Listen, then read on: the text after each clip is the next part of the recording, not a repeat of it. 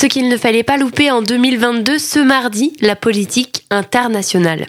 Les Français de l'étranger sont particulièrement attentifs à la politique internationale. Les crises et les coups de force ont des impacts souvent importants pour nos compatriotes installés dans les pays concernés.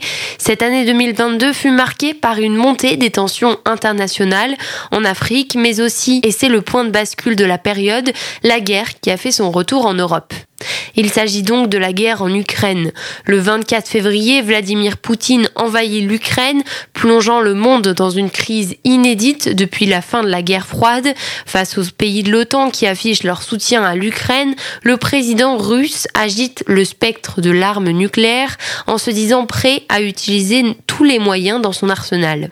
La guerre entraîne le plus important afflux de réfugiés en Europe depuis la fin de la Seconde Guerre mondiale et coûte la vie à des milliers de soldats et de civils.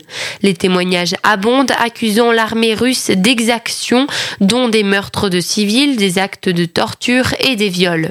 Côté français, les premières semaines de la guerre furent marquées par le sauve-qui-peut de l'ambassade de France qui indiquait aux Français sur place qu'il fallait ne pas partir du pays alors que le personnel diplomatique et consulaire était évacué par le GIGN. Il aura fallu attendre début mars pour qu'un convoi soit enfin organisé par les civils. Depuis, la guerre fait aussi planer la menace d'une crise alimentaire mondiale en raison du blocus maritime imposé par la Russie en mer Noire. Un accord conclu en juillet permet à l'Ukraine de progressivement recommencer à exporter son abondante production de céréales. En Chine, c'est la politique zéro Covid. Le président Xi Jinping est reconduit en octobre à la tête du Parti communiste à l'occasion du 20e congrès du Parti communiste chinois s'entourant des fidèles alliés pour devenir le dirigeant le plus puissant de la Chine moderne, pays continent qui fut encore tout au long de l'année soumis aux dictats sanitaires liés à la pandémie, au point que la stratégie zéro Covid du pays a encore entraîné des confinements de quartiers ou de ville entière dès l'apparition de foyers, ce qui a fini par déclencher fin novembre des manifestations d'une ampleur inédite depuis des décennies.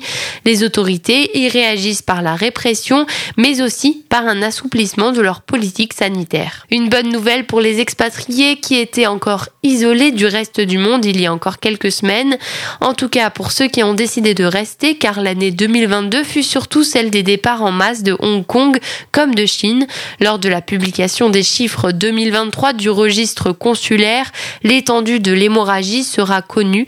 À ce jour, on évoque de 20% à 40% des Français qui auraient quitté le pays. Et c'est un recul en Afrique puisque cette année acte aussi le déclin de la France en Afrique. Il s'observe d'abord dans les pays francophones.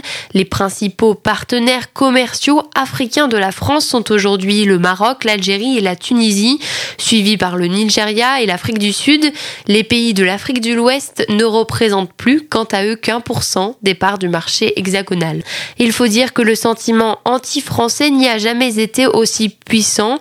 Parti du Mali, il s'est étendu en Centrafrique au Burkina Faso, où les leaders d'opinion accusent l'ancienne puissance coloniale de vouloir profiter de leurs ressources. Un sentiment anti-français largement instrumentalisé par Moscou, qui depuis plusieurs années cherche à accroître son influence en Afrique et à remplacer Paris dans son ancien précaré.